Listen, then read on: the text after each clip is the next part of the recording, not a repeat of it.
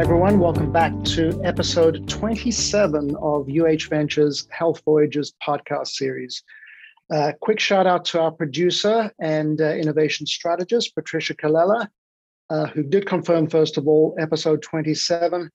And uh, as some of you who know me can attest, uh, without her, I'd still be floundering around with, uh, with an eight, eight track cassette recorder, perhaps transitioned to, to Sony Walkman. Hopefully, you caught us last week when we visited with Dr. Lee Ponsky to discuss men's health and the Cutler Center for Men.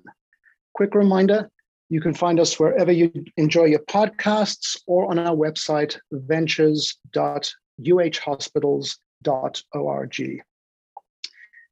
Before we close out June, we feel that it's very important to honor Pride Month. Pride Month is a time when the world's LGBTQ plus communities come together and celebrate the freedom to unapologetically and uh, without the need for qualification be themselves.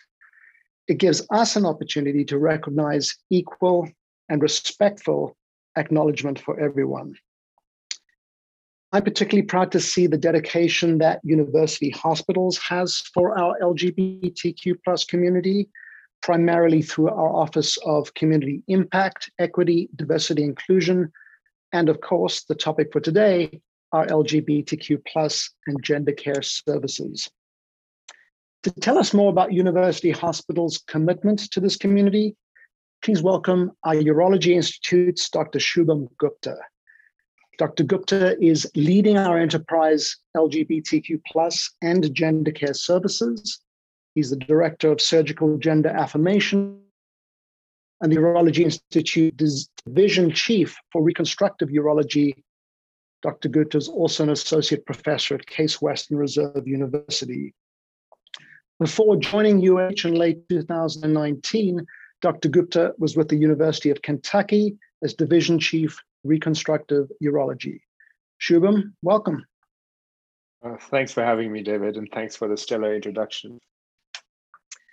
Shubham, I had the opportunity to join the uh, Your Consumer webinar that you and your colleagues hosted last week. I admit to learning a fortune and hadn't fully appreciated the extent of the unmet need in this realm. You've been at UH for about two years. Tell us about your important work for this critically underserved population. So, David, let me frame this with uh, um, with a few facts that I beginning of the webinar as well, which I think your audience will find useful as well. Um, there are approximately 40,000 transgender individuals within the state of Ohio. That's just adults. Uh, within 50 miles of downtown Cleveland, there are uh, 130,000 members of the LGBTQ plus community. Um, within the nation, uh, one in six Generation Zers identify as members of the LGBTQ plus community. Uh, overall, greater than 5% of adults in the US identify as members of the LGBTQ plus community. Now, why is this important to un underscore these, these numbers? Uh, it's mostly to, uh, you know, really accentuate the fact that uh, LGBTQ plus community, uh, LGBTQ plus members of our community are integral to how society functions. Uh, there are they are our brothers, our sisters, our parents, our children. Um, they are uh, an important uh, force that drives the engine of the economy. Uh, they are an important force in in social productivity and in the medical community. Okay, so with all of that in mind, uh, let us look at uh, healthcare facts and statistics and that's the the chasm between the number of people in the LGBTQ community and how important they are to how society functions and the healthcare disparities that they face is pretty astounding. Um, so we know that uh, uh, members of the LGBTQ plus community are at a higher risk of uh, suffering from many uh, infectious diseases. They're at a higher risk of uh, suffering from many cancers, later diagnosis, poor treatment.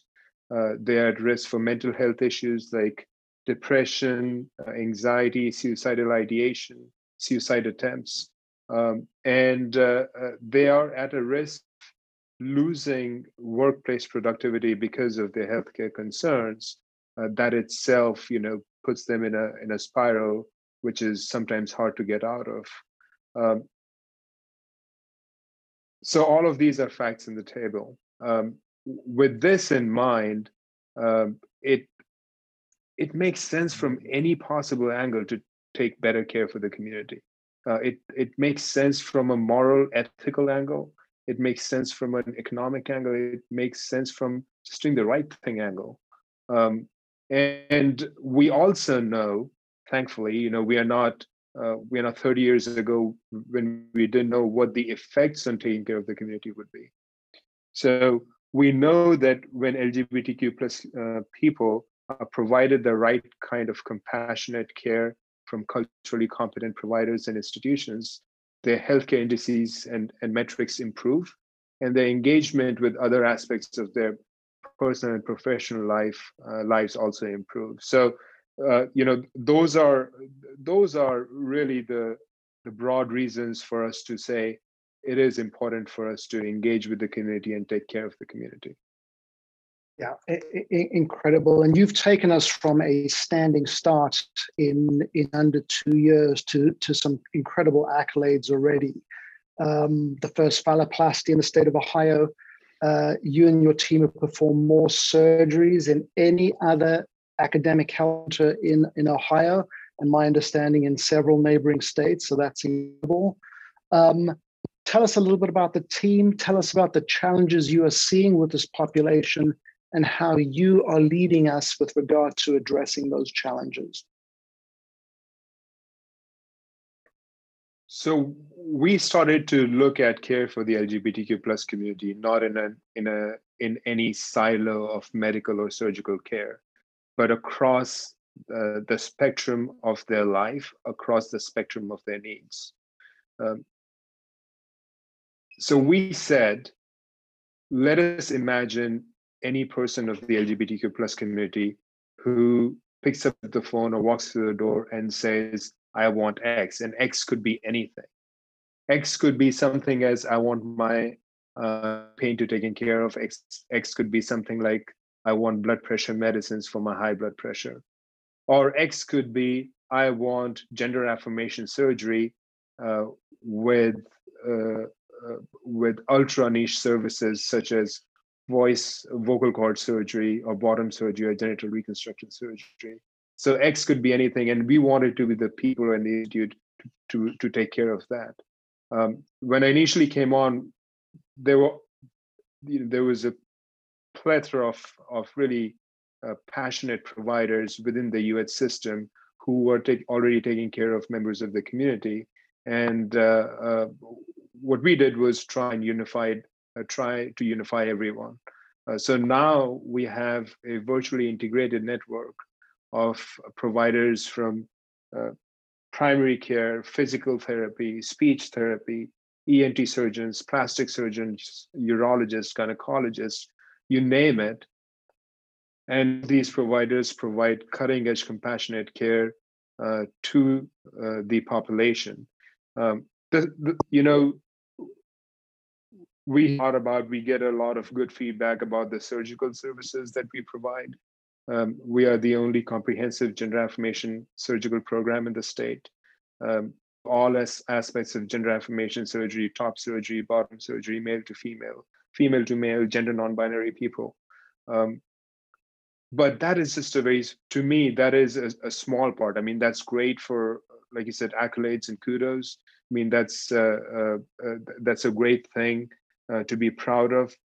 But to me, that's just a very small part of the entire calculus where we're looking at comprehensive care for the entire community across the entirety of them. Let's just stay, uh, Shubham, with, with gender affirmation and that journey for a second.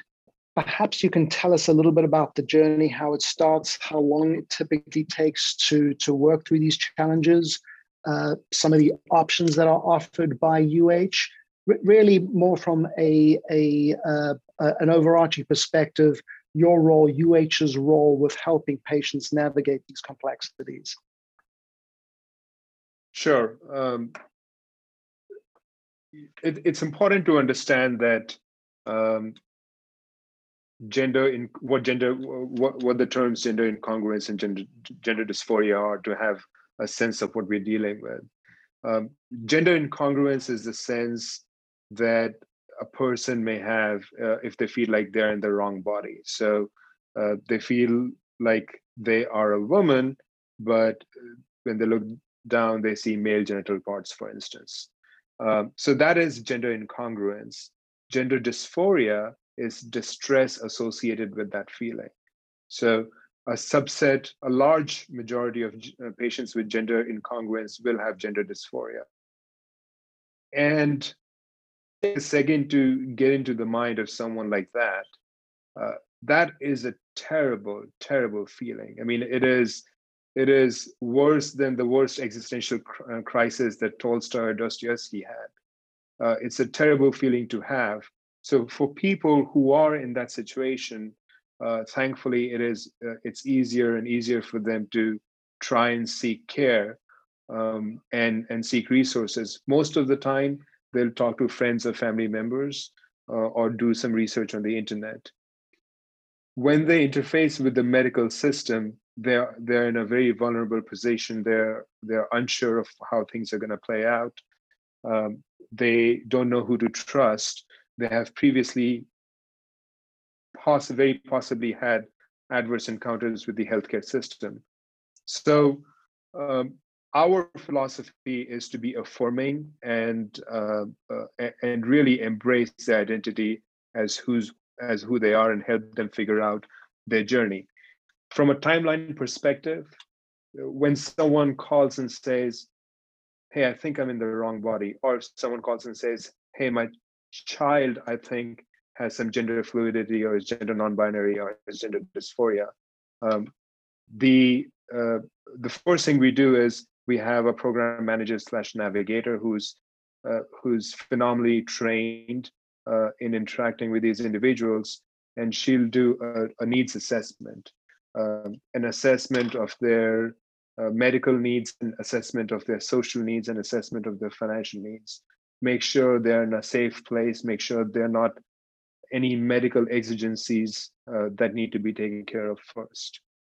Um, after that, um, we can then route them to the correct provider. If it's a primary care provider that they need, then we can have them see a primary care pro- uh, provider or an endocrinologist for consideration of hormone therapy if that is what they need.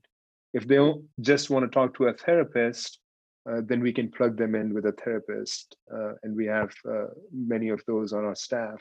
Being tactical, what are some of those most common questions? I, the the when I when I try to think of the breadth of the issues at stake, it, it, it's it's it's overwhelming for me to contemplate all of those issues. Uh, I can't imagine this is a uh, from a from a financial perspective. This this must be very consequential as well. And how do we help? Are we in a position to help uh, prospective patients navigate that that that issue? We are, we are, and and we are getting better at it. We don't have all the right answers. You know, you know, we're very good at figuring out the patient's insurances and then interfacing and negotiating directly with the insurance carriers to make sure that many of the gender affirmations services, including uh, surgeries, are covered by insurance. Um, we are very good at communicating with the patient's employers uh, to make sure that they have correct FMLA and all of those kind of things figured out. Um, and there are some patients who uh, whose insurances won't pay for any of these services, or they just want to pay for these services out of pocket for whatever reasons, and uh, we can help with that as well. Um, I, I, wish it was. Um, uh, I, I wish it were as seamless as you know getting your phone getting your phone on monthly installments uh, it is not but that's healthcare in general you know it, it's an it's a complex maze of uh, things that that are that get harder to harder uh, that get harder and harder to navigate every year so we do have that you shared some statistics earlier with regard to the um, uh, population locally domestically you also alluded to the fact that we are unique from the perspective of this value offering in a in a in a multi-state jurisdiction. What percentage of your patients uh, are from out of state? Would given the fact that we're one of very few providers in a multi-state jurisdiction to offer you know the the depth and complexity of these services is it still primarily domestic or are you starting to see uh, you know people coming from elsewhere yeah about uh, for my own practice and the, and the practice of the plastic surgeon i work with um, we have a, about 30% of our population is from northeast ohio uh, another 30 to 40% is from the rest of Ohio. And the remaining, so which is about one third or so, uh, is from out of state. So we have a we have a pretty consistent distribution of that. Uh, I, I, suspect that those numbers may change a little bit with time uh, as people get more and more aware of the services we provide. Shubham, how many procedures are being scheduled on a, on a weekly basis? I know that we, you know, the, the standing start I mentioned earlier, you, the, the first gender affirmation procedure was, was a little over a year ago. I might have that wrong and you can correct me, but what is that, what is that scaled into right now? We are growing um, exponentially. Uh, you know, every every day I'm in clinic, we book two or three patients for surgery. Um, currently uh, we are on track to do about 80 surgeries within 2021 uh, this is just bottom gender affirmation surgery so vaginal vaginoplasties and phalloplasties not counting chest masculinization and feminization uh, which is another huge tranche of cases um, but right now we are um, you know we are generally booking out uh, five or six months ahead, uh, you know, five, five months in advance. Um, we don't want to get to the point where we have multi-year waiting lists. There are some centers uh, on, on the eastern seaboard and, and in California that have multiple, uh, you know, multi-year wait lists. Um, and and a lot of the times, you know, that is that is construed as a you know as a badge of honor, a sense of pride that people have such a long waiting list that those surgeons are so great. I think that's a sign of uh, inequity that people have to wait two or three years to have surgeries done. So we, we don't want to uh, get into a situation where we're asking our patients to wait too long. Um, for that reason, we are trying to look at uh, you know other avenues of you know how many surgeries uh, you know if there are any surgeries that can be transitioned into an outpatient kind of a, uh, of a practice can we add more OR times? How can we be more efficient with doing all of these surgeries? So we're we're looking at all of those efficiency measures, even as we uh, even as we continue to book out several months in advance. So to avoid that sort of pejorative, that synthetic badge of honor with uh, with long waiting lists and wait times, how do you see the program evolving in the next three to five years? You know, given the the pace of growth that you mentioned, um, the fact that this is still only largely scalable from the perspective of, of uh, in, in-person encounters. Tell us a little bit about, about your plans with regard to the next three to five years for the team, for the platform. I have lofty goals, David. We're going to conquer the world. We'll, we'll make the world a better place. We, we might even get world, world peace while we're at it. Um, or maybe the Browns will win the Super Bowl before that happens. Okay, now you're getting um, ridiculous. You know? Let's go for world peace. Let's be reasonable. That's right.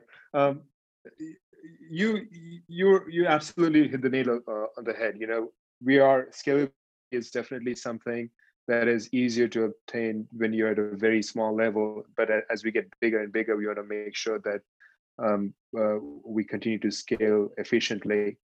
Um, right now, um, uh, the way uh, you know if i were to take a second and, and look at it um, uh, in a very analytical uh, way uh, you know we, we, are looking at providers we are looking at sites for providing services uh, and at workflow efficiencies and inefficiencies. Um, i think uh, right now our workflow efficiencies are i mean that's the, the lowest hanging fruit for us. So we are working to have multiple iterations of our patient journey maps to figure out where the pain points are. and how to make it more efficient, how to make it flow more seamlessly, uh, whether we need to have a dedicated app that we can design to help patients navigate the system better, um, whether we get a, a, center of excellence certification, uh, you know, with, with all the bells and whistles and, and the trappings that come with it, so that uh, um, uh, that better. So my year one plan is to sort out any rules and get, weed out any inefficiencies we have in our current workflow. That also uh, includes negotiation, negotiating with insurances, uh, and uh, we, we want to see if we can negotiate on a bigger scale rather than on an individual uh, level at individual patients level. The next two to three years would focus having redundancies built in. So uh, we don't need one of Shubham Gupta, we need two or three Shubham Guptas. Um, we need uh, more plastic surgeons. We need more uh, primary care physicians. We need more more mental health providers, and they can be uh, you know they can have overlapping interests in geographic regions, but that, that'll be years two to five, uh, two to five that we'll be looking at.